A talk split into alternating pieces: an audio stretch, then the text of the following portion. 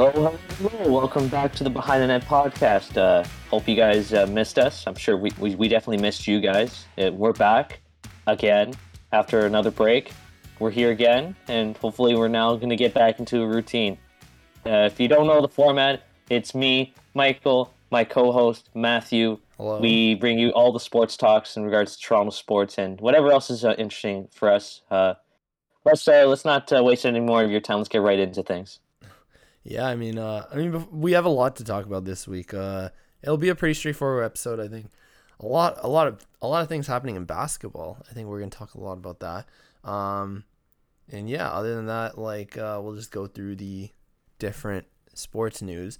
Um, yeah, it's just been super busy. Uh, for both of us, you know, the Olympics. Oh, the Olympics just ended. We have we have a lot to talk about the Olympics too. Probably. Oh, We'll- yeah. We'll talk about that. Um, probably near the end of the episode. So make sure you stick around for that. Um, and yeah, it's just been busy, but it's been good. How have you been, Michael? Been good. Yeah, work has been uh, pretty much taking up a lot of my time, but some good things have been happening there. Uh, um, it's a good busy, which is uh, something I, I I think a lot of people would like to, to say about their jobs when uh, their job is just taking up a lot of their time, but they're getting productive and uh, good things are progressing. Yeah, that's that's where things are at for me. How about you?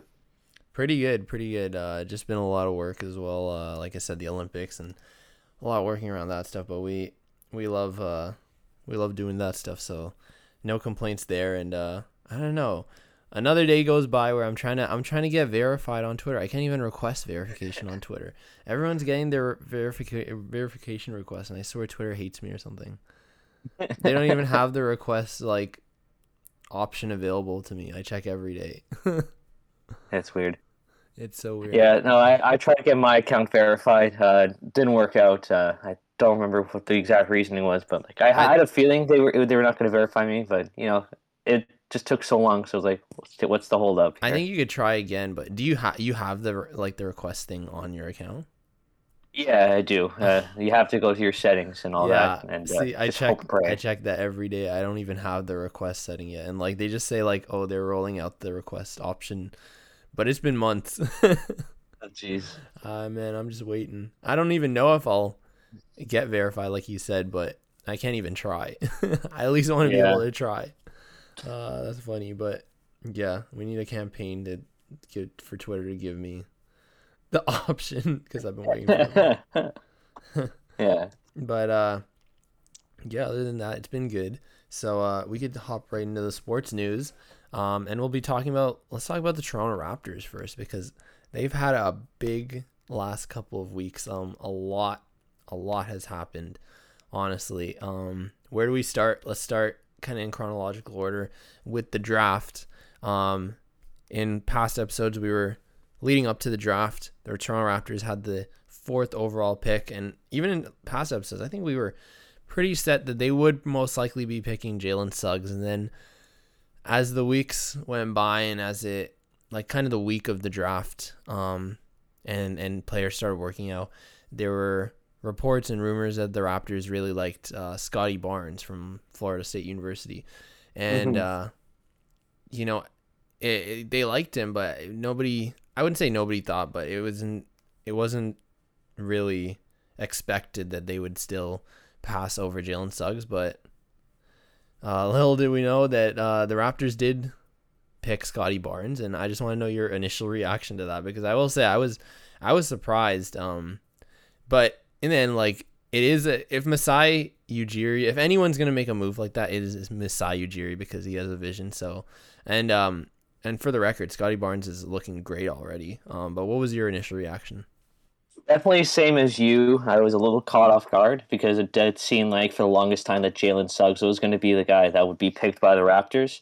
And uh, obviously, the shock was not just felt by some of the fans and uh, some of the media, but it was even by uh, Suggs' family. And I'm sure you remember that uh, video that her sister posted on uh, TikTok or Instagram. I can't remember what it was. Yeah, it was a TikTok.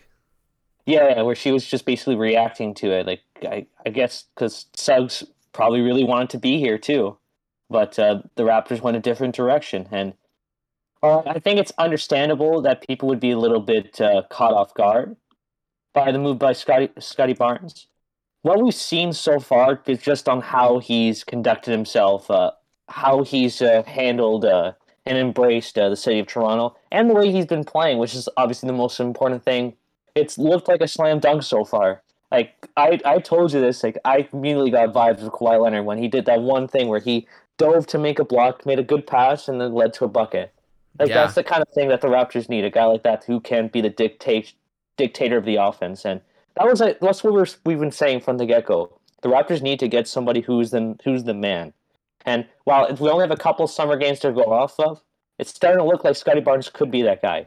for sure. Um, I think what was questionable about the pick uh, at first was because Jalen Suggs being a guard, especially a point guard that can.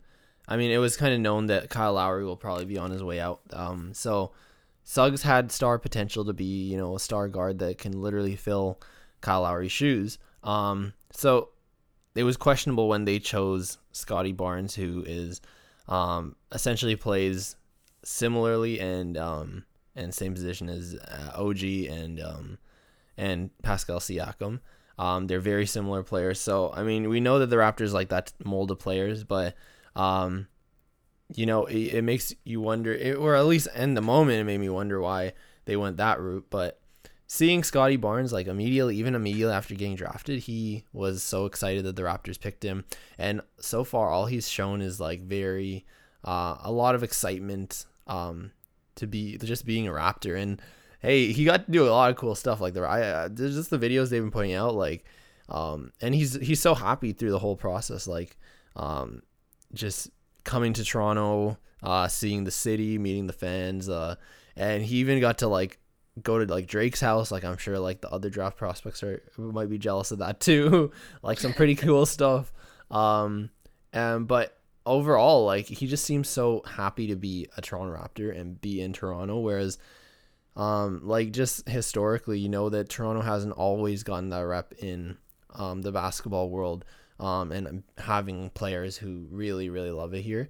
And just off the initial vibe so far, like he's given off that vibe. So that's the type of player that Toronto wants or would love to embrace. And on the court, he's just been playing very well so far. I mean, Jalen Suggs, props to Jalen Suggs as well. He's he had a very good game the other night as well. Um, Toronto fans might have saw that. I saw that and maybe um, I don't know, maybe maybe thought about the, the possibility of if Suggs was a Raptor, but Scottie Barnes so far has played very well, and we've only had one game so far tonight. Um, they play um the Warriors, so we'll we'll get more we'll get more uh to go off of after tonight, but in one game so far on the court, like you said, looks a lot like Kawhi Leonard, very defensively minded, which again we know that the Raptors are defensively minded, and that probably was a big draw for them. And uh, he shoots pretty well too, or at least from what we've seen so far. And that's what I think it comes down to. Like, there's confidence that uh, Scottie Barnes could be uh, some a, a, a versatile two way threat, and that's what Kawhi was uh, in his one season with the Raptors. He was great. Def- he was an excellent defender, but he was always a, a dangerous threat offensively, and that's what I think the, Masai must have seen in Jalen in uh, Scottie Barnes, that a player who could be a versatile, a, du- a dual threat uh, on both ends of the court, which I think is what the best player of the Raptors has to be, and that's what fits in line with uh, how the Raptors have been playing. Like you said, they do tend to favor players that are really good on their on their own on their own side of the court, and I think Scottie Barnes has shown that. Hopefully, he can continue the momentum that he's gotten, and uh, I I would definitely think that there's a possibility that not even by the midway point of the season, uh, Scottie Barnes will be getting consistent starting minutes. Mm-hmm. Yeah, so we'll just have to see how Scottie Barnes pa- uh, pans out, of course. But he's an exciting pick, nonetheless. Um, and I'm going to use him to lead into our next topic because one of the concerns, like I said before, was that he plays. He's very a very similar mold, and he plays the same position as Pascal Siakam. Now, Pascal Siakam has also been in the rumor mill lately for uh, trade rumors. There's been a few trade rumors. It kind of started with the Warriors having uh, interest in him, and now it's suddenly uh, um, grown to the the Sacramento Kings, the uh, um, the LA Clippers, and just I think uh, apparently just a bunch of teams are very intrigued by Pascal Siakam. Now, Fred VanVleet gave a little threw a little shade at that and he tweeted he quote tweeted a tweet uh, about the trade rumor and he said that like it was like uh, teams are very intrigued with Pascal Siakam's play and he's he basically said like me too. So, I think the Raptors seemingly I don't know how much I could buy into this trade rumor because I just can't see unless they're being offered something like you know an A level prospect and a couple picks or a pick or two. Um, I just can't see that trade working out for Toronto right now because I think Pascal Siakam is the leader of the team, obviously. Um, although, and if they are, the only way I I could see them committing to a trade for Siakam is if they are committing to a you know a rebuild and actually going younger and selling off their um their most valued assets. Oh, exactly. I I think uh, anytime any there's almost any single trade that uh, involves Siakam going the other way, the Raptors are going to lose that trade. Mm-hmm. They really need to be super convinced that they're going to get somewhat equal value to him because they've molded Pascal into this player who's been uh, a potential MVP candidate. Like we people tend to forget that in 2019-20, before COVID shut down the, the regular season, the majority of the regular season, Pascal was playing some excellent basketball. Oh, yeah. I remember some of the early days of our podcast, which was talking about, oh my goodness, is Pascal Siakam an MVP candidate? Yeah, that and, was like our first. That was when the uh, our podcast first started, and we were sitting in the studio. I remember we were talking about yeah, he was I think the rankings had him like at one point like fifth on the MVP rankings. That's high up. It was it was insane. And like people overlook that because he didn't do so well in the bubble. And and primarily because of the fact that he didn't really get a chance to train, he didn't really get a chance to do any uh, practicing because of the uh, COVID lockdown. He, he, he never really caught up to speed once the bubble finally opened up and uh, mm-hmm. uh, the Raptors could go there. And I think because of that, everyone just it completely overshadowed everything that he did during the regular season, and I think it's just instilled this uh, this this um, misguided uh, envision that uh, the Raptors would be better off trading him when in in fact the Raptors would be better off keeping Pascal and uh, looking to how he played in 2019-20 before the bubble as a proof that he can be someone that could be part of this team long term. Mm-hmm. Yeah, and like like you said, uh, it was yeah, like because of his of his performance in the bubble. Um, I think they he had one bad uh, like playoffs, and suddenly the uh, the narrative shifted. And honestly, I give him credit even for last season. He played very well. Um, people like to call it a down year. Yeah, it was a down year compared to his other seasons. Um, his last like his season two seasons before that, but he was playing on a evidently weaker team, um, still being the number one option, and he still played really good for being the number one option on a bad team, you know? Um, so yeah, it was a down year compared to the fact that he was on a contender for the last couple seasons. Um, but I still think he has in him, and um, I still value him high because I think if and and let's be real, like going into next season, it's only going to be uh, the, the Raptors are only in a worse uh, position, so uh, that obviously is going to affect his performance, but I think his value is still very high. So I don't know. I and I said it before. Like I just can't see why the Raptors would make a trade. He's still he's not even that old, and that's the thing.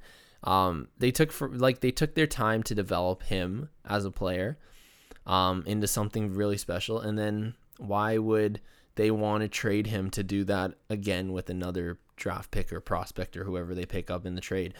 So I just can't understand that. And also like the rumors that are coming, the teams that are looking to acquire him, you know, Golden State, uh, the Clippers, the Kings.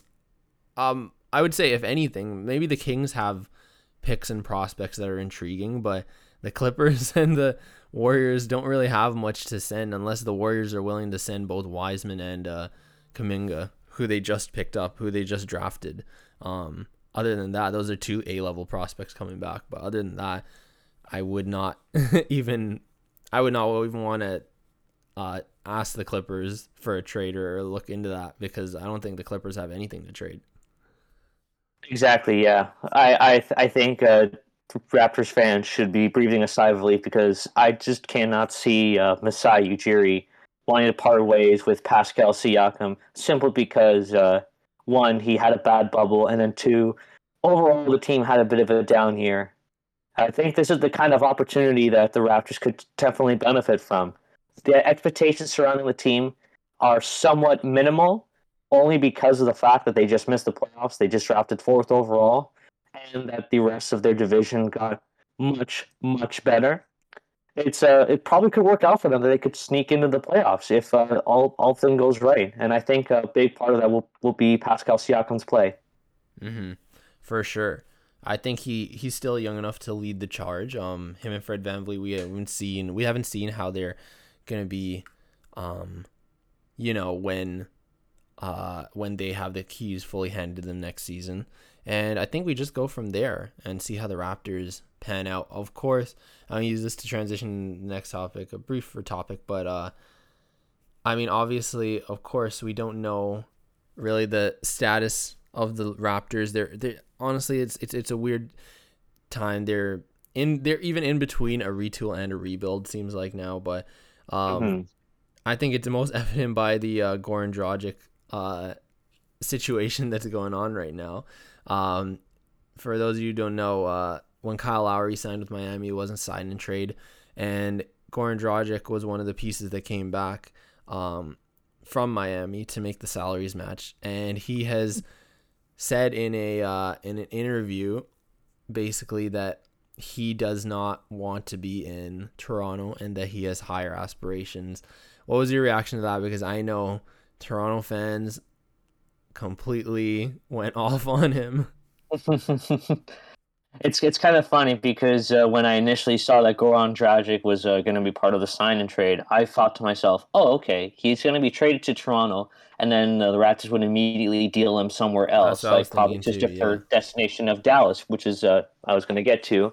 Um, so I was kind of surprised when no move ended up happening, and then I see those comments, and it's like, well, I kind of knew that he didn't want to be here. It's it kind of just confirms that. What I did not expect him to do was uh, backtrack his comments, which is uh, would say, "Oh, I actually like Toronto. Fans are super passionate. Uh, I'll just play here and uh, do my thing." So I think things are starting to change. I think the Raptors genuinely do think that they can use Goran Dragic in some way, shape, or form. Maybe they could use him uh, as a long-term option.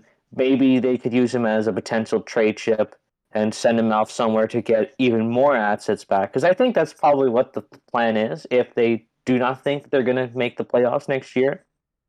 Because I do think that they have a good enough team that they can sneak into the playoffs. But if it's not going to happen in 2022, then Goran Dragic is an ideal candidate to, to ship off somewhere and get a couple of assets back. Maybe a younger player, a couple of draft picks could could work out in their favor. I don't even know if Goran Dragic fits into their system right now. That's a, yeah, like you said, I thought they were gonna flip him, and I don't know. I think, I, according to like Bobby Webster's uh, interview about the whole situation, it sounds like they're interested in keeping him and and see and wanting him to play for the Raptors. Um, I don't know if I know Dallas really wants him, but I don't think they're willing to pay. I don't know, like if they want him, they they better they have to pay the Raptors, but um, so far a deal hasn't worked out, and I don't know. It's, the situation is kind of messy right now.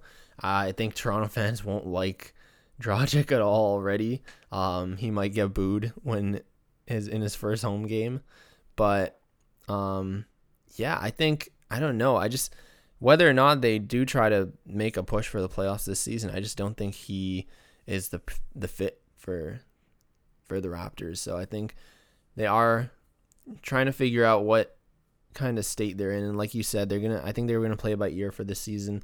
And if it doesn't look like it's happening, they're gonna. I think they're moving towards a rebuild, and I think that would probably be the smartest position. With obviously Scottie Barnes coming in and then surrounding him with possible more talent. I don't even think you can label it a rebuild. I think of it more as a retool because at the end of the day, they still have uh, enough of the players from that 2019 championship uh, season that uh, you can feasibly build around them and add even more better talent to, to complement their skills or even uh, uplift them, which is what essentially what's happening with Scottie Barnes. Now, I could we could theoretically say that the Raptors next year could be uh, just tanking again. I don't think they want to. I think the Raptors do think that they can win uh, a compete for another title, even if they their chances are much lower than they were a couple years ago. Like they they still believe that they have that uh, in them to to go all the way again.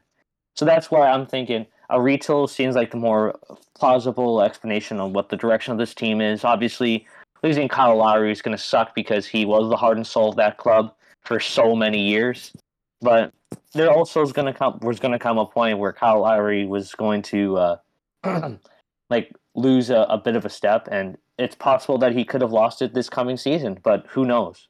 That's why I think uh, if, if the best thing to describe this that these next few years of the Raptors is a bit of a retool and how they come out of it, uh, let's say in 2023 or 2024, we'll clearly tell if uh, it really was a retool or if uh, I was misguided and you were right all along and calling it a rebuild.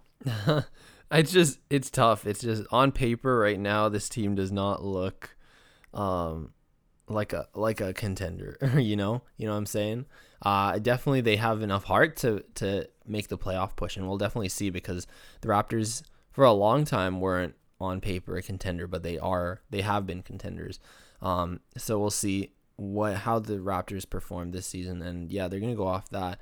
Um, moving into free agency, I mean, as you already heard, Kyle Lowry did go to Miami. We we already talked about that a little, but more focus on it. I want to ask you your reaction to Kyle Lowry signing with the Miami Heat. Um, because for the most part, you know, we knew since the trade deadline that Miami had interest in him, you know, pairing him with Jimmy Butler. And uh, but we we knew a bunch of teams had interest in him, Philadelphia, um, the Lakers, uh, the Clippers, even. But what was your reaction to him, basically on the first day of free agency, seeing that Kyle Lowry is going to Miami? Yeah, you know, from there was that game. Uh, I can't remember who the Raptors were playing, but it was basically vintage Kyle Lowry at his best. Like everything from that game felt just about right as a perfect send off for Lowry's time in Toronto, like as a Raptor. And we thought that he was going to get traded shortly after that game. And I think that's from from that point on, I've kind of just uh, ex- come to accept that Kyle Lowry was going to be uh, dealt at some point. His days with, the Raptors were numbered. I just didn't know who he was going to go to, where he was, when it was going to happen, and how it would take place. And once I saw that Kyle Lowry was indeed going to go to the Miami Heat, you know, it's part of me was a little shocked, but also was not surprised at the same time because, like I said, I kind of knew this was coming for a while. Mm-hmm. But the way that it all played out, and the fact that the Raptors even got pieces back, whether or not they got them legally or not is another story. but uh, they they they did right by their the best player in franchise history by getting some assets back, and they can use those assets to, uh, of course, uh, get new pieces and help along in their quest to get back on top of the uh, NBA uh, mountain. One hundred percent. Um, I I gotta start by saying, yeah, we gotta give Kyle Lowry his flowers, the greatest Raptor of all time. Um, literally, like that can't even be argued, and he's gonna be the first one to get his number retired. And I hope we don't see anyone wear number seven even until then. Um, because yeah, he's an icon now and we'll get the statue out there in front of the Scotiabank uh as well. So yeah, but my reaction, I guess I I guess when it when we basically like that week leading up to free agency, we basically saw reports that it was Miami, and we didn't really hear reports from the other teams that were supposedly interested in him. Of course, we know, uh, we'll talk about this a little after, but we know that the Lakers, once they picked up Russell Westbrook, like they were kind of out on Lowry. And I think the Sixers were the only, were the other real one. I mean, the, the Clippers had interest, but they weren't really, there wasn't, there wasn't much reports about them going after him. We know Philadelphia wanted him, but I think they're trying to figure out the Ben Simmons situation first. So it kind of narrowed the path for Miami. And um, all I'll say is that I'm glad he's going to a contending team because being 35 years old, definitely you want to see him go for another ring. And Miami is looking like the place to do it. Of course, they had a first round exit this season, but now they're really cleaning up um, the state the the state of their team. Like, I think I think they probably made the biggest splash in free agency too, picking up both Kyle Lowry and PJ Tucker on top of um, now you know a core of Bam Adebayo and Jimmy Butler, um, even having Tyler Herro off the bench. Yeah, like that's that's a great team, and they're honestly gonna look really good in the East.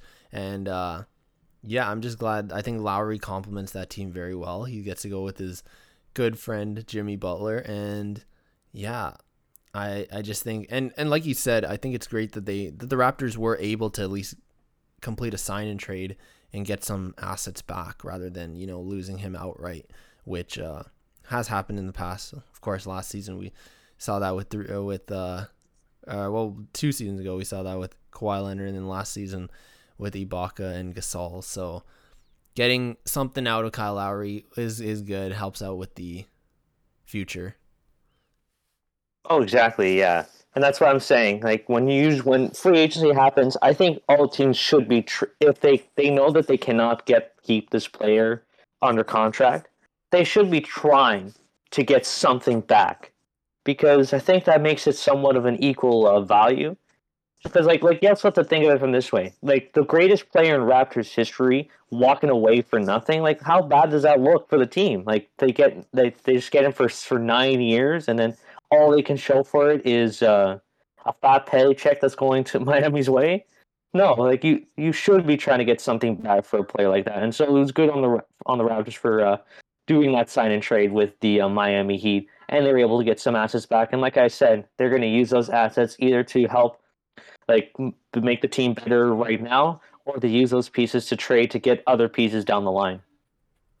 For sure, for sure, and uh, even Precious, he's uh, he looks like like he was just drafted in 2020, so he looks like he could be a prospect that can make the team. Um, he fits the Raptors mold, and so far he seems like he wants to be here. So, you know, there's a good prospect that you got back basically, rather than getting back nothing. And then yeah, Goran Dragic, that situation we just talked about. Uh, we'll see how that pans out, but possibly it could lead to more assets, you know. So at least it's good that they got something. And like I said, um, leaving on the front that especially after Lowry, you know, um, after he, you know, put out his Instagram post and and and then he he had the ad in the star, like it really hit. But like, yeah, greatest Raptor of all time, and I really hope he has a good end his career. Um, moving forward. You know, whichever teams he plays for, or and I hope he he has a good time in Miami and he could hopefully you know contend for a championship, if not the Raptors. Heck, if uh, an opportunity presents itself for uh, Kyle Lowry to re- to return to Toronto for like maybe one more season, so we can get the proper send off that he never got uh, this past year, I would be more than welcome to it. Yes. I think uh, a lot of Raptors fans would would be jumping over that opportunity if, if it presented itself. I am so mad that his final, you know, he never got to play his final game as a Raptor in, like in Toronto, or at least his final few games. Um, and uh, his final game in in Toronto was like you know early 2020, so long ago. Um, I I hope that they have because of that. I hope that they're able to like the NBA schedule schedules uh, a Heat Raptors game in Toronto early next season so that he can get that proper send off pretty early. Because that night, when when he returns, it's gonna be a crazy, crazy night. An emotional one too. I think there's gonna be a lot of tears being flown. Yeah. I, I imagine DeMar DeRozan will be there. Like he'll he'll find a way to get there, even even if he's not gonna be physically there. It's it's gonna be uh, it's going to be a crazy night for sure, like you said. It's it's it's something I think a lot of Raptors fans are going to look forward to, and they're going to cheer him even if he's on the other team, even yeah. if he's uh, probably destroying them.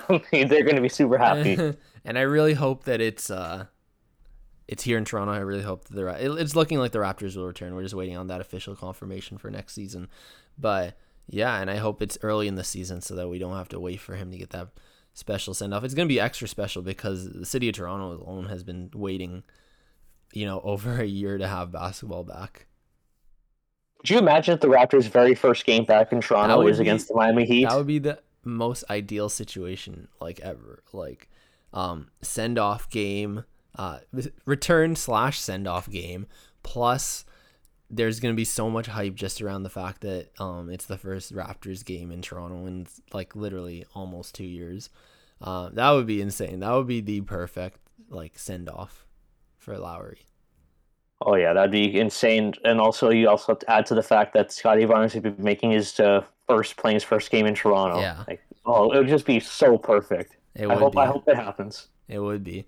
Um, so so let's talk about the rest of free agency now. Uh, we'll talk about the guy you just mentioned, who would his uh, you know Kyle Lowry's right hand man, De- DeMar DeRozan. Um, and he actually signed with the Chicago Bulls. And honestly, I thought it was a great signing, especially given the fact that the Bulls themselves have been having a great, a really great offseason as well. They also signed Lonzo Ball. Um, so now they have Zach LaVine, DeMar DeRozan, Lonzo Ball um, on top of Vucevic. So that's a really, that's a really strong starting lineup there. Um, and like, I think it's gonna be great, you know. And I'm I'm really gra- glad that DeRozan gets to uh, go to a, a, good team. Nothing wrong with the Spurs. He was great with the Spurs, but I think the Bulls, um, are they were on the come up for the last couple seasons. I think this season they really cement themselves back into that playoff picture. Mm-hmm. I remember when you texted me that uh, DeMar DeRozan was going to sign with the uh, Bulls. I jokingly told you that the they're going all in on the fourth uh, overall fourth, fourth spot in the East. and uh, this is not to discredit the Bulls because they definitely did improve this offseason, and I do like a lot of the moves that they made. But uh, you also have to remember the Eastern Conference uh, is as competitive as has been in a long time. Yeah, I think we could talk remember, about that. Yeah. Yeah, we could just. I'll just briefly mention some of the teams. The Bucks just won their championship. The the Nets were a few injuries away from a, from that 2021 title themselves. They were they were um, a Kevin Durant foot away. exactly, exactly. Uh, what else? The Heat, obviously, they, they they've they've gotten a lot better. Um, the Knicks are obviously uh, trying to improve, ensure that uh, last season's uh, success was not a one-off. The, Hawks, the Atlanta Hawks, the Hawks are for are for real. Mm-hmm. Like it's super competitive in the Eastern Conference. Like and the the Chicago Bulls are going to definitely be in that mix. There's no question about it. But like I just don't see how they can become the top team in the Eastern Conference. But I definitely think they're going to make the playoffs. They'll probably win around. Are they going to win a championship? I don't think so. I don't but, think uh, yeah. they've definitely gotten better. I don't think it's about winning the championship yet. I think it's about getting that winning culture back um, that they've been kind of trying to build again in Chicago. Because let's remember, Chicago, we know them best, of course, with the with Michael Jordan's Bulls. But after that, they've had stints of that winning culture coming back. Like for the most of the early 2000s, they were a good team, and then the Derrick Rose era Bulls were back to their winning ways, amazing, and then it fell apart again. And they've been just trying to get back to that. And I think this is, um, again, they're not they're not going for that home run yet, but these are a good batch of players that can get them to consistent playoff, uh, you know, playoff berths and uh, can can keep them in that conversation of a contender, um, similar to how the Raptors were, I think, a few years ago, until they can finally put you know put a season together or, acquire players that will really put them over the top. But I think it's about building that culture again first, and I think DeMar DeRozan brings that to the team, and I think he's being paired with a really good point guard in Lonzo Ball that I think will um, complement his style. Let's not forget, like Lonzo Ball last season, he really improved, especially his shooting as well. But he's also passed first, and he can get, make those plays to DeMar DeRozan. He can make those plays to Zach LaVine, who will take care of the uh, majority of the offense. So I think on on Lonzo's end, this is a better situation for him. On DeRozan's end, I think this is a bit better situation for him. I think those are two really good pickups for the Bulls. Yeah, and the good thing about DeRozan is that he doesn't have to be the number one option because I think that's something that happened during his time with the Raptors. He kind of on and off was the number one option when DeMar DeRozan is at his best when he's the number two or even the number three, and that's what's going to happen here in Chicago. This could this could totally be the ideal fit for him and having the most success because he doesn't have to shoulder all the offensive weight. He can uh, re- rely on Lonzo Ball and Zach LaVine to carry some of it as well. Yeah, and I think Lonzo finally gets the the right fit for him. I, I don't think the Pelicans were a good fit for him, but now he finally gets to pick the team. You know, he was overlooked in LA and now he was overlooked in New Orleans while he was improving and now I think he a lot of the pressure uh, comes off of him as well. Um, he was uh, again a number probably a number two number like a, a, good number two option in New Orleans, but that was because Zion's status as a number one option was still very young, and even Brandon Ingram's. But here, um, he could just be that pass first playmaking point guard to. I'd say the number one option, I guess, is Zach LaVine, and then DeRozan being a solid number two option is is is really good. Actually, I think that's a really uh, well built starting lineup. Exactly. Yeah. And like I said, that's definitely going to be good enough to, at, at the very least, the fourth overall sub fourth fourth yeah. position in the East, and that's this is and now this is not being a, a sarcastic. This is being serious. Like I definitely think that uh, if all the everything works in their favor, they could definitely slide into that fourth spot, and that would be good for them because they they'll get the home court advantage in the in the fir- at least the first round of the playoffs. Yeah, for sure. Um, and then yeah, I think another team that we could talk about that uh, had a good off season, I guess so far. I mean, they didn't really sign anyone big, but they they acquired Russell Westbrook, uh, the Los Angeles Lakers. They actually did have a good offseason though because they were uh, signing a lot of veterans as well. But you know they completely, pretty much completely rearranged their team, uh, starting with Russell Westbrook. Uh, so now their big three is Anthony Davis, LeBron James, and Russell Westbrook. I don't know how that's gonna work out. The fit on paper doesn't, you know, on paper, you know, I don't think their their styles complement each other, but you know, when you have three superstar players like that, I think they can make it work. Um, so we'll see how they uh, play. And then they also went out and signed a a, a, a boatload of free agents, uh, namely uh, Carmelo Anthony, um, mm-hmm. Dwight Howard, um, who else? Uh, there's just a, a whole ton. I, I need to get their let me get their roster. Uh, but yeah, like they've completely kind of rearranged their uh their whole look of their team. I guess uh some other like other than LeBron and and Anthony Davis and Marc Gasol and Talen Horton Tucker, most of them are new. Who else? Like uh oh Malik Monk. Uh he signed over from the Hornets uh and he's young too. Uh Kendrick Nunn. They're just it's a pretty depthful team. It's just I have my concerns as well. Um, I'll, I'll go over that after. But what was your reaction to Russell Westbrook and uh, the Lakers' other, uh, I guess, pickups?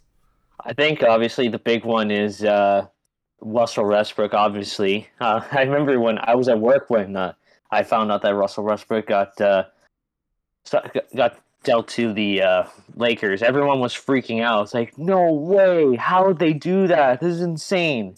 And I honestly think that the Lakers are trying everything in their power to ensure that uh, last year's uh, first round exit was just a one off and that this is a mm-hmm. team that is always going to be in the mix for uh, championships. Now, do is this going to actually work? I don't know because uh, Russell Westbrook, like LeBron James, and to some degree like Anthony Davis, really wants the ball in his hands all the time. So it's just going to be just that meme uh, from The Office where everyone's pointing guns at each other, like who's going to make the first move. That's essentially the the Lakers' offense next year because everybody wants that ball, and, and no one's going to give it up so easily. And that's what I think is going to be the case with uh, Russ Westbrook. But I, I'm definitely intrigued by that. There was a meme in regards to Carmelo Anthony signing with the Lakers along with LeBron, and that was back in I think 2014. But then that ended up happening, so that was pretty cool. Honestly, I think this Lakers team is still very good. I think uh, last season they ran into a lot of injuries. I think that's the one thing about the playoffs is a lot of teams ran into the injuries, but the Lakers especially were severely hampered by all the injuries that they they face, and I think that definitely played a factor into why they got eliminated in the first round by the eventual NBA finalists in the Suns, who I still think are the uh, class of the Western Conference at this time. But this Lakers team, I think they will definitely be going on another run next year whether that actually leads them to the, the championship, who knows? But by adding all these play, uh, adding Russell Westbrook and, and acquiring a bunch of depth, they're trying to ensure that uh, last season uh, was just a one-off and not the start of a new trend. Yeah, no, I completely agree. I think uh, let's remember their window is very, very slim with LeBron James. Uh, they'll get maybe uh, like the last the last few years of his career is obviously to LA, and obviously it's LeBron James. Like I, I could imagine him still dominating at 42 years old if he wanted to, being the best player. Um, but you got to remember that, yeah, like that first round exit really stung, and they really got to. Um, every year kind of matters to them, right? So you know they can't just run it back. They have to, um, they have to significantly improve, and they felt that Russell Westbrook is the right choice. And uh, honestly, if you could pick up Russell Westbrook, former MVP, um, why wouldn't you, right? But it's just like you said, uh, the the play styles don't really match. But I think they are. I think when you have players that really want to win, they can figure it out. It's tough because I think for Russell Westbrook, this is really going to be important because for the longest time he's had he's kind of built the reputation that you know it's, and a lot of people say it that you can't really win with Russell Westbrook. You know, like he's a great player. He's he's his stats like just look at his stats, of course. But as a, for the team, like his teams have trouble winning with him and, and going far in the playoffs. Now, um, like I said, I think this is huge in terms of this is huge for him as well for uh, erasing that narrative because if he could win with the Lakers and the Lakers can figure it out, um, and play as a as a team as a coherent unit, I think um, it speaks it'll speak volume it'll speak volumes to all their legacies Anthony Davis's, Russell Westbrook's, and uh, LeBron James. Um, but I will say, I don't know. There's a lot of hype around this team with their other free agent signings, but I just can't. Like you have to remember, like everyone is hyping it up as, you know, they signed future Hall of Famers like Carmelo Anthony, Dwight Howard, um, all these things. Like, it's all great as depth pieces, but let's not forget, um, these players are signing vet minimum contracts because they're not the players they once were, right? They're not the Hall of Famer. They're not playing like the Hall of Fame type athlete they were once were. And injuries are a big concern for me. Um, we saw like last season when LeBron James got injured. Um, the team, uh, and even Anthony Davis getting injured, uh, the team struggled. Um, Marc Gasol is also old. Um, it's an aging team. Um, I think they only have a couple, maybe like three players in their twenties, I believe. Um, three or four. So it, it is an aging team, and that's just my biggest concern is if they get a couple of injuries, and it's most likely that they would that they will sustain some injuries, especially to their bench. Um, I'm not projecting that, but like it is very likely given uh, given injury histories for a lot of these players and, and just how they've been playing. I, I they seem like a good team on paper, but then when you factor in those things, realistically, um, I just I feel like they lack a lot of like legitimate depth, you know, and I feel like it could uh, it could kind of crumble the same way it did last season for them. Mm-hmm. And that's I think the big uh, top. That's the that's the big. Uh, that's going to be the big question mark throughout the year. Like, is is this this Lakers team really capable of uh, winning a championship? Is this is this Lakers team going to be the top team in the Western Conference when it's all said and done? I don't know. I honestly have no idea, but I definitely think that uh, regardless of what happens next, this Lakers team is going to be one of the most interesting teams to watch. Yeah, they're definitely going to be interesting. I mean, we're they've assembled le- like legendary players that you would always love to see play with each other. Like we're finally seeing Carmelo Anthony play with LeBron James and and and you know Dwight Howard as well. He's all he obviously played with them and he had a good season when he did win the championship with them. But again, time's only passing, time's only going up. Uh, they're only getting older, and these players aren't the same players they used to be. So before you get you know before fans get too hyped over it.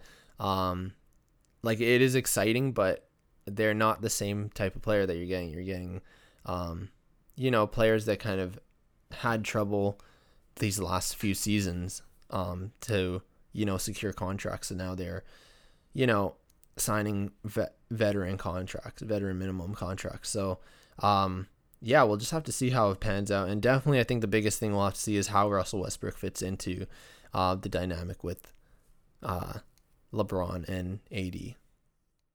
Exactly. What I'm what I'm actually curious about uh, is uh, what what the NBA Finals is going to look like uh, in 2022 because I honestly, I think this is the first time in quite some time. Well, including last year, of course, because we honestly, we actually last year we thought it was going to be the Nets versus the Lakers Yeah. in the finals, but this year I honestly am genuinely uh, unsure who's going to be in the finals uh, next year, and Yeah, that honestly excites don't me. Know. I honestly don't know because yeah, the Bucks are definitely obviously um like in the number one position to run it back, but at the same time, we saw that they were like the Nets were right there, so the Nets could possibly be the ones to make the finals. Um, we saw the Hawks, I mean, make an unsurprising run, and uh, I mean, surprising run, and Trae Young is hungry to get back there. Um, and we also saw like the Clippers even cha- like the Clippers. Honestly, they challenged the Suns pretty well. But if it wasn't for the Kawhi Leonard uh, injury, he was out for the whole conference finals. You know, maybe we could have saw the Clippers in the finals. You never know. Um, so there's a lot to a lot to think about. Uh, the Lakers, where do they fit in there? Um, of course, the Nuggets too. Um, will they have a bounce back season? They obviously didn't have Jamal Murray for the playoffs. Um, with Jokic, who's coming off again his MVP season, so a lot. And, and like we said, the East is just getting better, right? Where where does Miami fit in? Where how will Chicago even do? They may they might surprise a lot of people and play very well. Um, just a lot of a lot of teams got very uh, like a lot better, you know. And then there there are teams that also fell out a little. Um, namely, like I think about Boston. I wouldn't say they fell out completely, but they kind of it was a situation where other teams were getting better around them, but they didn't really do much to get better themselves. So you got to wonder like where do they fit in now? Or do they still hold their spot where they were the last couple seasons uh, among the East contenders, or do they fall a bit? So a lot to think about, but yeah, definitely. I don't even have. Who do you predict? Like for me, I don't know because when I even think about the Nets going to the finals, it's still a toss up with the Bucks. Or even the Exactly. Heat now too. the Heat and even the even the Hawks. Like like I, I can't even remember like some of the teams that made the playoffs last last year. But I but I, what I'm trying to get at here is that a lot of those teams that did make the playoffs last year, they could feasibly make a run here. Like the Boston Celtics, they had a bit of a down year uh, in 2021. But I definitely think that they could bounce back in some way. Like the Bulls obviously could be in the mix. The Hornets are going to get better. The Pacers potentially. Yeah. Like like I like I don't even know. Oh Who's man, gonna like, just finals? thinking about the the like the state of basketball right now is so good. Like we have again like young and upcoming teams. You know, uh, even in the East, like you got Trae Young and the Hawks, you got LaMelo and the Hornets, you got the the Knicks coming up. Like they just signed Kemba Walker. Um, it's just exciting. Like you said, the Pacers too, and then yeah, in the in the West too. Um, and even like from this last uh this last the the draft that just passed by. I mean, we're gonna see uh, how how Cade Cunningham does with Detroit, and even Jalen Green looks so good with Houston now. So you know, there's a lot. This season is gonna be really interesting. I think one of- probably one of the more interesting, one of the most interesting seasons we've seen in a long Yeah. time. And I think the funny part is we haven't even mentioned the uh, Philadelphia 76ers Oh yet. yeah, I mean they have. I think they they're trying to figure out their own internal problems right now. But once they figure it out, I think yeah, we'll have definitely uh, some interesting things to talk about with them. There's they're they're kind of they I, I definitely think they will be on the at the top of the East. Like how can we forget them? They'll probably be top three Oh, yeah. again. But I think they they have to figure out this Ben Simmons situation, and I think that honestly determines how you know if, if they get better or worse because honestly they could hit a home run with that Ben Simmons trade bring someone in who's um who's the perfect fit for Joel Embiid and then they could dominate again. I mean they were first in the East last season. Or you know they could fumble the trade and slightly get worse but I still think they'll be among the top teams. So man it's just it's deep now basketball is really deep and I love it Oh yeah, exactly.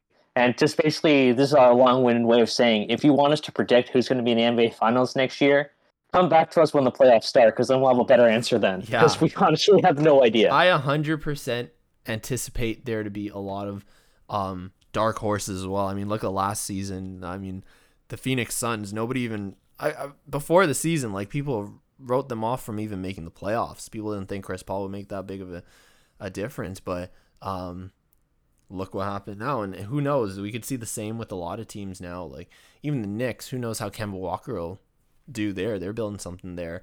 Um, and like oh, I yeah. said, young and upcoming teams. Uh, I think we'll see a lot of dark horses sneak into the playoffs too. Absolutely, I'm looking forward to next season. the the the, the start of the year cannot come fast enough. There's too much time is is we have, to wait too too long. Yeah, for sure. It's just so exciting. Um, so yeah, that was a lot of basketball talk. I think that pretty much sums it up. There's there's a whole lot of other signings, a lot of other things, but I think we touched on the most, or at least the the teams that made the biggest splashes. Um, besides the Raptors, and yeah, I I think do you, let's talk some baseball. We could talk about some Blue Jays um, before we move on to the next few topics um, and start to close out. But the Blue Jays, the Blue Jays have been winning. Honestly, not a lot of complaints with them. Uh, we'll let's rewind it a bit before the deadline. When we last spoke about the Blue Jays, the trade deadline was approaching. We were talking about them finding, um, you know, help with their pitching, with their relief pitching um, things like that. And they went out and got it, especially uh, Jose Berrios. They went out and picked up another starting pitcher. Um, and he's great. He's an all-star caliber pitcher, and the most imp- the most attractive thing for him is that he has another year of his contract left. So they did have to give uh, up uh, Austin Martin, who was uh, one of their top-rated prospects. Uh, he was the 5th mm-hmm. overall pick last draft. But uh, I want to know your uh, first. Let's let's hear your thoughts on uh, that trade. It definitely was a steep price to pay for Jose Berrios. I definitely will agree that uh, a lot of fans were upset to see Austin Martin go because they thought that he could potentially be a useful piece uh, in their infield for years to come. But then you also have to consider that this Blue Jays team, at least on paper right now, is good enough to make the playoffs. And they were not getting enough results because, in part, of their, their pitching. So how else do you fix that by making a bold move that has uh, this year and next in mind? And I think Jose Berrios was was the best uh, pitching option available besides uh, Max Scherzer, who ended up going to the LA Dodgers. So in one, I think we've always had what, what one or two starts from Jose Berrios uh, as a Blue Jay since the, the trade has happened. His first start was was, was fantastic. Um, I, th- I think he's definitely fit in really nicely here. Um, it's it's going to complement. It's going to help uplift the already existing starting rotation, and hopefully makes the uh, the bullpen's lives a little easier. Because I think the big thing is that the bullpen was relied on too much, only because of the fact that uh, the starters would maybe not go a, a long enough of the game to uh, warrant uh, the bullpen being used. And I think that's what something that's going to have to be the case going forward. They need to have almost elite starting pitchers because they cannot get a bullpen to save their life. so we'll see. Yeah, and we'll we'll touch on that soon too. But uh, yeah, I will say, I think I even told you when, when the trade first went down. Yeah, I was on the boat of it. It, it was a really steep price to pay for Jose Berrios, and I was, for me, I was a little confused on the fact that if I think I told you this, you know, that's like a trade like a contending team makes um, and I feel like the the Jays are on the cusp of contending, but like you at the same time, we have to remember, like we said it before, they are a rebuilding team at the same time of their cont- like opening their contention window, and I just don't want to see them, you know, rush things, um, and then you know pay a steep price like that, lose, uh, you know. The thing with Austin Martin is I I I seen a lot of reports that the Blue Jays, um, internally just weren't sure about his potential and his fit with the team. So I think they felt comfortable, um, mm. you know, uh, making him an expendable asset. And it was a steep price because you don't know what those types of uh, prospects might pan out to, you know. Um, so we'll just mm-hmm. have to see. You know, you can't evaluate that right now, but it was a lot for I feel like again a team that's on the cusp of contending, but not exactly contender yet. Like you said, they're a team that can make the playoffs, but um, it's almost like it's not the most necessary thing in the world to to try and contend this season. Um, you know, they've been this team has been developing like crazy. Last season was a huge developmental season, and this season as well. But I could see why they did it. I mean, you have possibly an, uh, an MVP season in uh, Vlad. You have uh, the whole offensive unit uh, playing very well. You know, Springer came back, and oh my goodness, George Springer has been playing amazingly. Um, and it's those things like that that kind of pushes the team into thinking that they are contenders, and they are looking like contenders. It's just it's tough because it's tough to pick everything up in the second half of the season and really make that push for the playoffs and possibly contention. But I guess the Blue Jays believe so that they can make that playoff push and they can even, you know, make the push for the World Series possibly. Um, although let's not set our expectations too high yet. But uh, Jose Berrios, yeah, so far he's been playing great. And like I said, I'm just glad that even though despite the steep price, the extra year, the contract year is very attractive. And honestly, if the Blue Jays can re-sign Jose Berrios, then this isn't even like like you don't even have to we don't even have to worry about the the price because if they can re-sign him and he's fairly young still, then they just acquired a you know an all-star caliber pitcher for the future as well. So I think the the real value of it is going to come next season. but right now, as of right now, he's playing great, and hopefully they can make a playoff push. Now, for this season, I don't think the expectation is to win the division because it's just mm-hmm. insane yeah. with the Rays. The AL being... East is has to be the toughest division. Oh yeah, if it wasn't for the Baltimore Orioles being there, this would easily be the best division in baseball. like, because they they are literally the black sheep of the division, and but that but that just speaks to how competitive the other four teams are right now. Like the only other division that comes close would be the NL West, and mm. there's the top three teams are insanely competitive. But yeah, no, the AL East is the class of baseball right now, and the Blue Jays are right up there with them. Uh, if it wasn't for the Red Sox having the strong start to the season, I honestly think that the Blue Jays would be trying to battle for who would have home field advantage in the wildcard game. But now their push is just to even make the damn thing because yeah. they are not even close to the. Uh, I think they're only like a couple of games back, but it's just not going to be easy. Uh, it's the early yeah. slump, the uh, the injuries. They definitely are put them in a tough position. But we've seen with a Blue Jays team uh, just go guns a blazing in the second half of the season, and uh, they they do some damage uh, the rest of the way. It is uh, so tough. It, because, six years ago. Yeah, because the Blue Jays can be winning, but you know, then you have the Red Sox and the Yankees also winning, and even in the wild card race, uh, I just want to take a quick look there. You know, obviously you have even the uh, uh even Oakland, who's they they're a great team this season, and they're obviously going to be pushing for their spot too. So just to even creep into the um, wild card spot. Right now, the Jays are two and a half games back. We're recording this at noon on Wednesday, and mm-hmm. yeah, they're two and a half games back. But just like that, like they could win and still, you know, get pushed back three games, uh, or or you know, take a step closer. It's it's so hard right now. Like things just have to fall their way in order to make the playoffs. Honestly. Yep. Yeah. Yep and and that's why this this this this next part of the season is going to be crucially important. They they cannot go on a long losing streak because that'll basically uh, end their chances yeah. of a playoff push. This is why, like, I kind of wish that baseball had an expanded playoff format because for situations like this, where there's a there's a lot of quality teams that are uh, trying to vie for a playoff spot. Like one team that we don't really talk about enough is the Seattle Mariners, who are having a pretty good uh, 2021.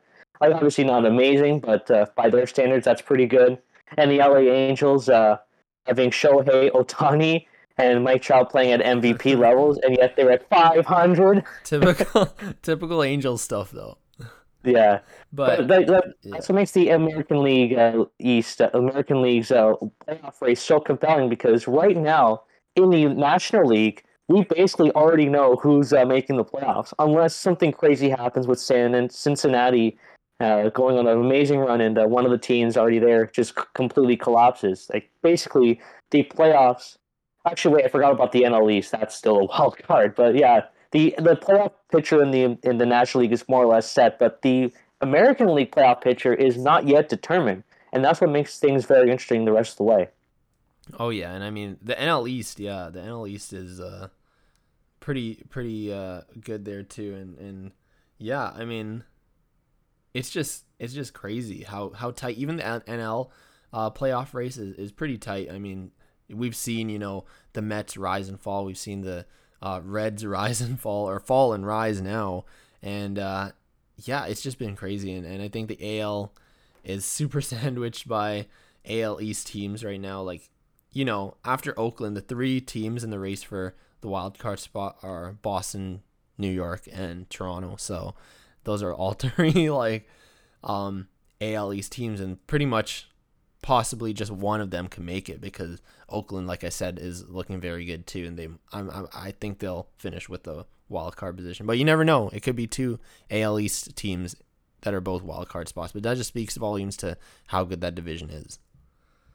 Exactly, and that's what I'm saying. The uh, American League, like I said, is uh, incredibly competitive.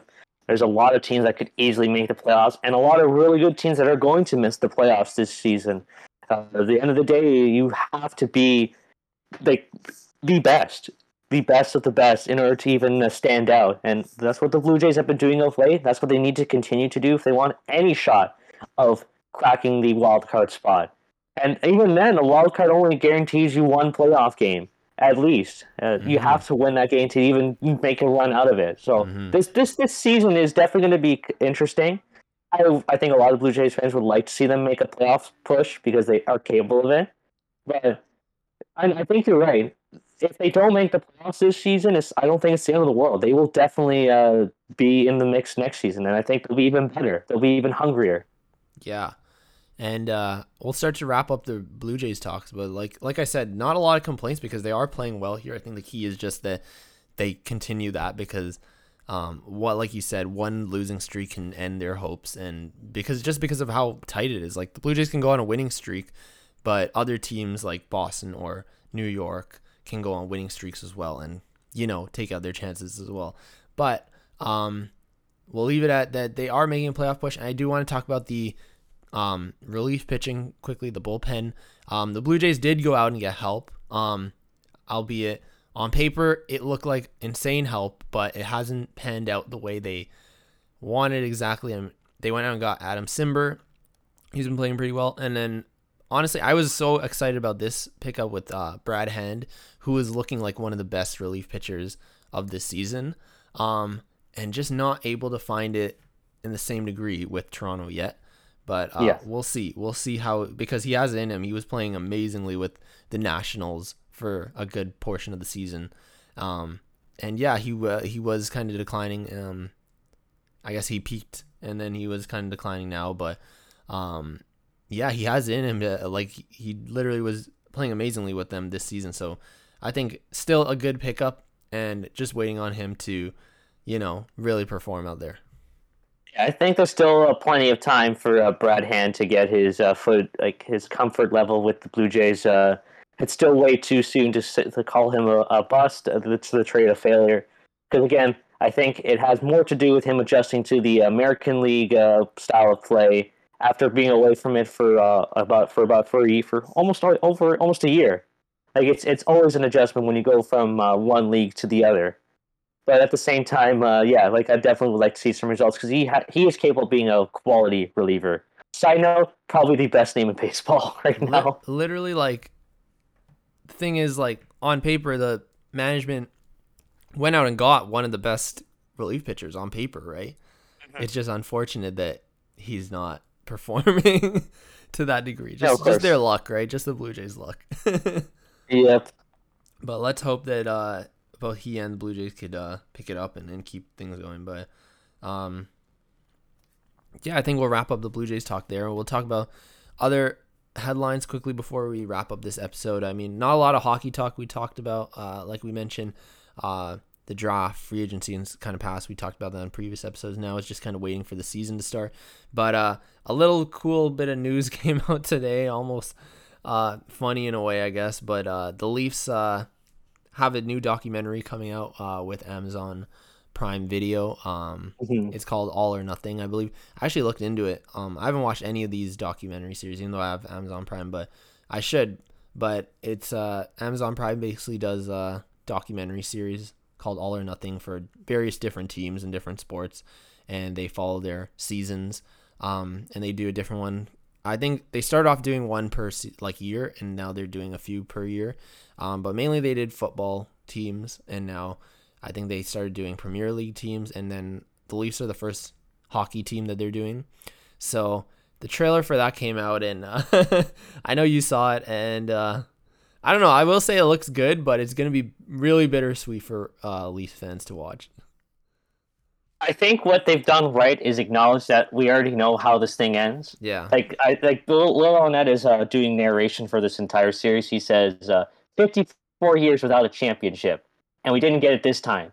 But you probably want to see what's going on behind the scenes. Yeah. I think if you if you channel it like that, where you already know how it's going to end, but you want to know like wh- how things were looking like behind the scenes, like what the state of the team was uh, throughout the year and during that playoff run, like how did that Leafs team go from being up three one to uh, being out of the playoffs after Game Seven? That's what I think is going to be compelling to For watch, sure. like how a team fell apart. For sure, And I it's think that's storytelling. is going to be great. Yeah, it's- exactly. It's quality storytelling. I mean, it doesn't have to be a documentary about oh the championship winning team, right? Like you kind of like the the typical um, follow the the championship winning team and they go all the way to the finals and win, or they go all the way to the finals and lose.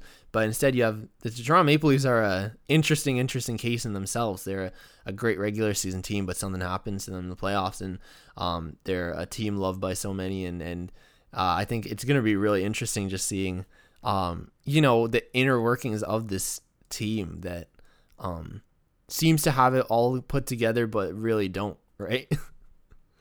Yeah, So, and that's yeah. something I don't think we've ever seen uh, since this uh, playoff, uh, since this Mhm. this era of the Leafs began, or even from uh, 2013. We never really got to see like what was happening inside that locker room, like uh, behind the scenes uh, in the playoffs. Like you'd see like a couple things like after the games, but like nothing really too outlandish. Like basically, once the playoffs were done, you never see anything.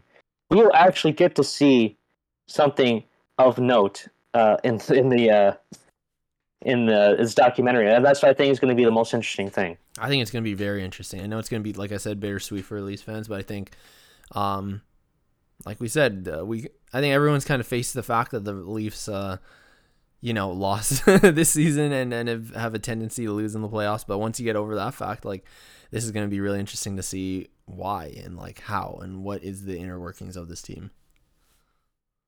Exactly. Now there were some other interesting things that uh, happened, uh, and and since you're talking about bittersweet, there's definitely some bittersweet feelings for Barcelona fans Mhm. because they're the greatest player in their franchise's history uh, could not come to terms on a new contract because of financial limitations, and that player is going to up to Paris. And I think you already know who I'm referring Yep, to, but uh, for those who don't know, Lionel Messi is no longer with Barcelona. He is now with PSG. And right off the bat, if PSG does not win the Champions League or even their league, they should fold the team. Man, yeah, Messi is going to Paris, and uh, honestly, I don't know how you couldn't have heard about this because Messi. It, the news about Messi is honestly has been bigger than like just soccer in general, just you know, just football in general. Like it's been so huge, but um, yeah, I'm I'm totally with you there. Like it's gonna be it's gonna be a crazy season to watch and uh, huge. Probably the big. This is probably the biggest. This has to be up there with the biggest. Uh, like just in general sports, the biggest signings ever, right? Yeah, I think it just has a lot to do with the fact that no one could have ever foreseen Messi leaving Barcelona. Yeah. Like he he'd been there for so long. Everyone genuinely thought he was going to finish his career there, but he didn't. Like, I think that's what's shocking. Like, could you imagine? Like, the only thing that could be bigger than this is if somehow both Messi and Ronaldo team up and join a club. that could. That's the only thing I could see that tops this. But like, I I don't know. Like the their Twitter Paris PSG's Twitter page was going absolutely berserk. Like one of their tweets in regards to Messi had almost uh, almost a million likes. A million. Like that should tell you. you that Yeah. should prove what Matthew was just saying. That this is bigger than football. He's bigger Messi than is- football. He is bigger than the sport he plays. Like that's the level he's grown to. You could be, you could be, you know, you could not be a football fan at all, but you know that this is huge news. Exactly. Like him and Ronaldo are the two biggest play- names in uh, football right now, or soccer, however you want to call it. But yeah, the fact that they have such a big impact on the sport and that people are so gravitated towards uh, what they do, where they go, and how much of an impact that they'll have on uh, the teams that they're going to play for, like it just speaks volumes. And uh, yeah, I think a lot of people are going to be PSG fans now if they weren't already with when Neymar went to PSG. Like this basically cements PSG as one of the top teams in Europe. Oh yeah, for sure. Um, this is gonna be super interesting to just see how this plays out. It's gonna be su- such a good season to watch. Um, they're overpowered for sure. yeah, yeah. I, so how funny is it gonna be when they lose to uh, like Bar- Real Madrid or uh, Bayern Munich? Uh, that's just how it always plays out. Um, next, I know you want to talk about the Hungarian Grand Prix. I caught the highlights of it. Um, I am slowly getting into F1 racing. Um, yeah, I'm, I'm, I'm getting into it, and uh, it, it's exciting. It's so exciting. I'll make it as brief as possible because I know that we're, we're still getting up there with our knowledge of Formula One. That yeah. uh, we will eventually do more uh, in depth analysis Just of. Wait till uh, I need to. Uh, Michael's on still on another level from me. I'm still digesting it all. The good thing is that right now we're in the summer break, so we have we, we have plenty of time. Uh, but this this this last race was quite a way to uh, end things off for the first half of the season, because on turn one, Valtteri Bottas of uh, Mercedes uh, collided with I think I think it was Lando Norris, and it caused a massive collision involving five cars, and all five of those cars were top contenders. One of them being a Red Bull.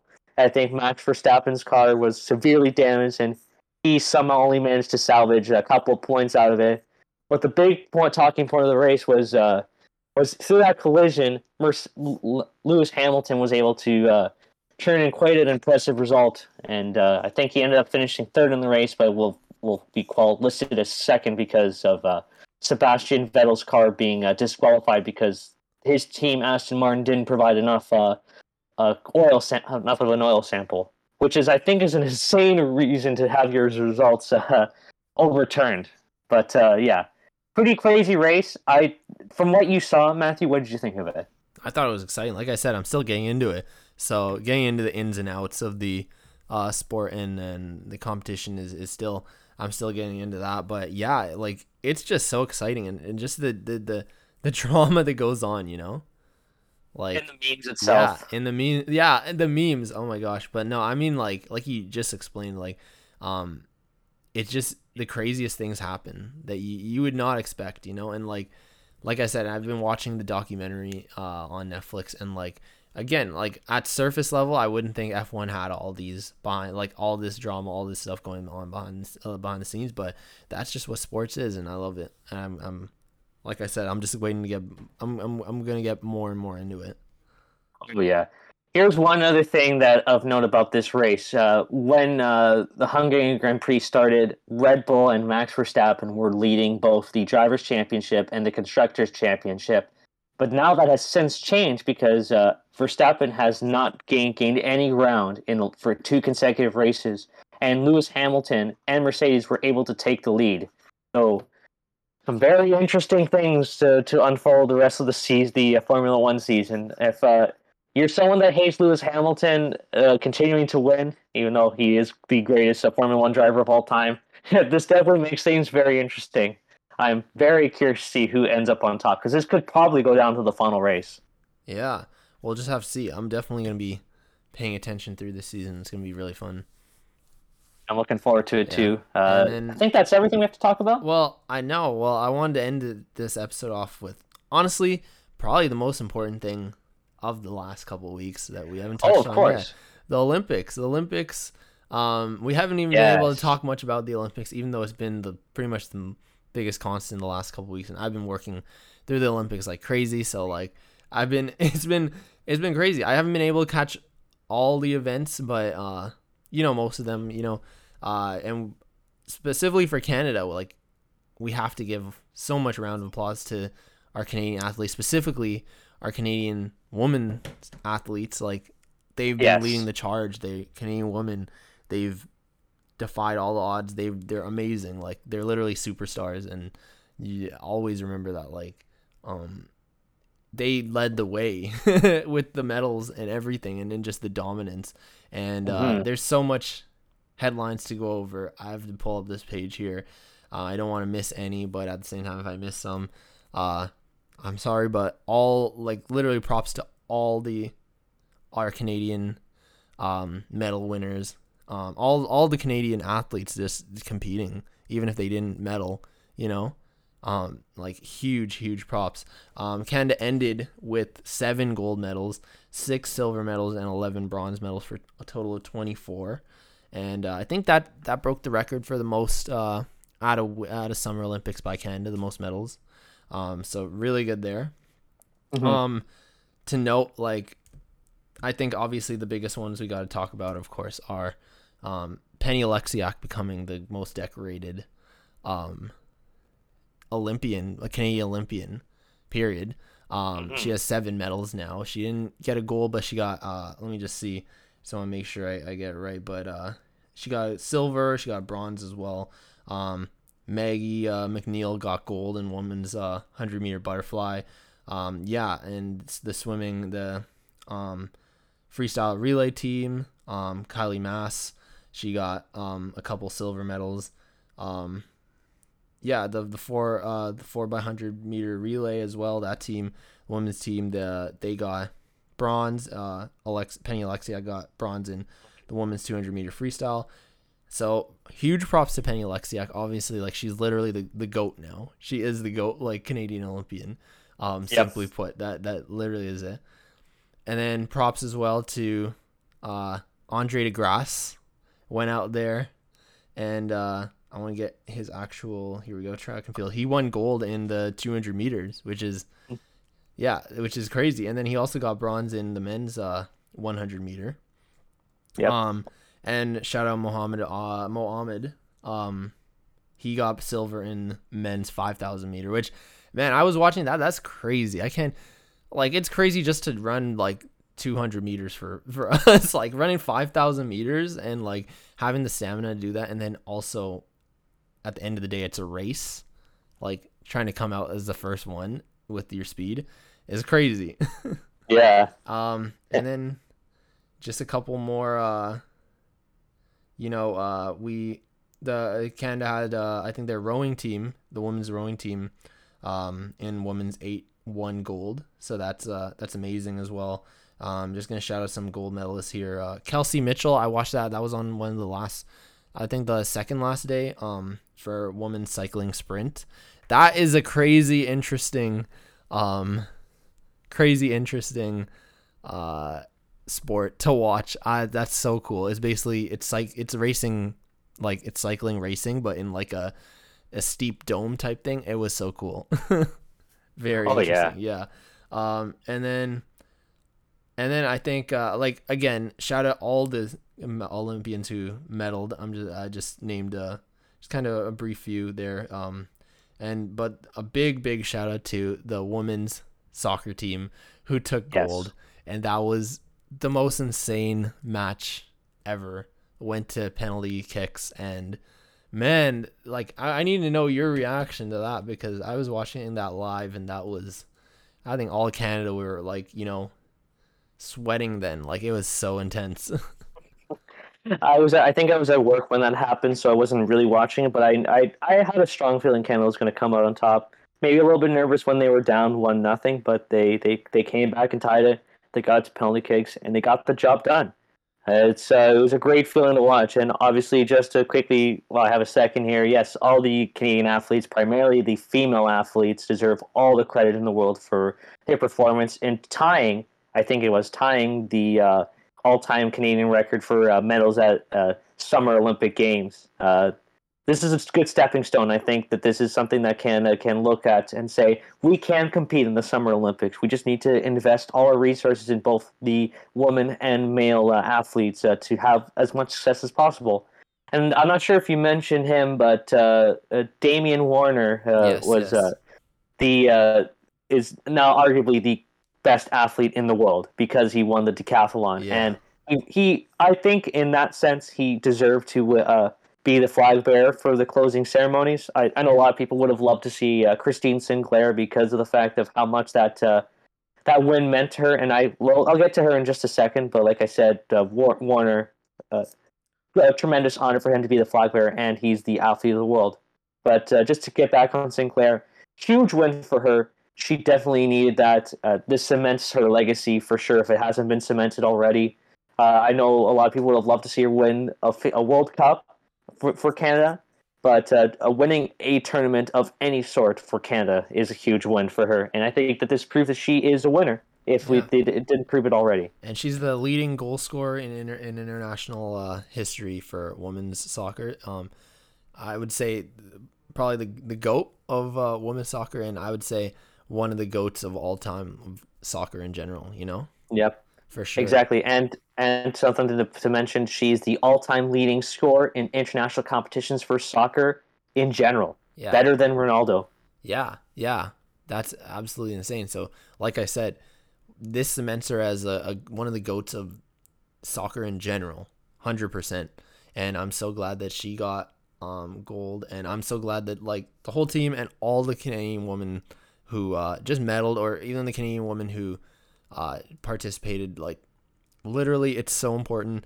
Um, I'm it's so exciting because just seeing you know how many you know younger girls and younger generations right now canadian girls have uh you know we'll see these canadian women dominating in the olympics and and want to go into these sports and want to follow in their footsteps. And you know that's gonna happen. It's just gonna be so awesome Oh yeah, I'm I'm I'm definitely looking forward to the 2022 Winter Games. They're they're they're only a couple months away. Like this is the first time since I think the 80s where the uh or the night the early 90s where the summer and the Winter Olympic Games were only months uh, separated from one another. Uh, I think a lot of people t- took take that for granted, uh, just how special those four years were. But now that they're every two years, it maybe someone takes away from it.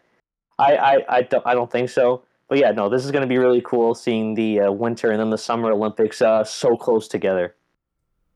yeah for sure 100% um it's just exciting like we have and let's not even forget that yeah the summer olympics are only three years away not even the full four years so it's gonna be real fun. Um and we'll talk more about that again over this next year for the winter olympics. A lot a lot of news going to be coming out with uh, team canada and, and especially hockey is going to be interesting but yeah um another end to the olympics it was a really fun time. It was really great, and I think they handled it really well with the situation over there in Tokyo, uh, with the pandemic and everything. I think they were able to, you know, run a really successful Olympics given the circumstances. Uh, before we do close things out, I do want to shout out Jose Bautista for winning a bronze medal for the Dominican uh, Mhm. baseball team. The guy is a legend. He deserved a champion, a, a, a title of some sort, and he got that. So props to him for uh, coming out uh, with a bronze medal in the uh, Olympics. For sure, for sure. Um, yeah, and uh, I think we'll end it on that note. Um, it was great. Uh, it was a great week. Uh, it was great two weeks in for the Olympics uh, in sports, and it was a great week in sports. And we'll have a lot more coming up next week. Um, yeah, so stay tuned. Um, until then, uh, oh, we will plug our socials as well before I before I sign us all off. Um, you can follow me on Twitter at Matt underscore Rodrigo underscore, and you can follow our podcast account. You can tweet us, or you know, send us feedback, everything on there. Um, at Behind the Net Pod on Twitter. And you can follow me at the Leafs IMO. Yep. So uh, stay tuned for next week's episode. Uh, um, and we will have a lot more things planned. We have a few things planned this season, so keep uh, stay tuned and, and keep listening. And uh, until next week, uh, we'll see you all then. Take care, guys.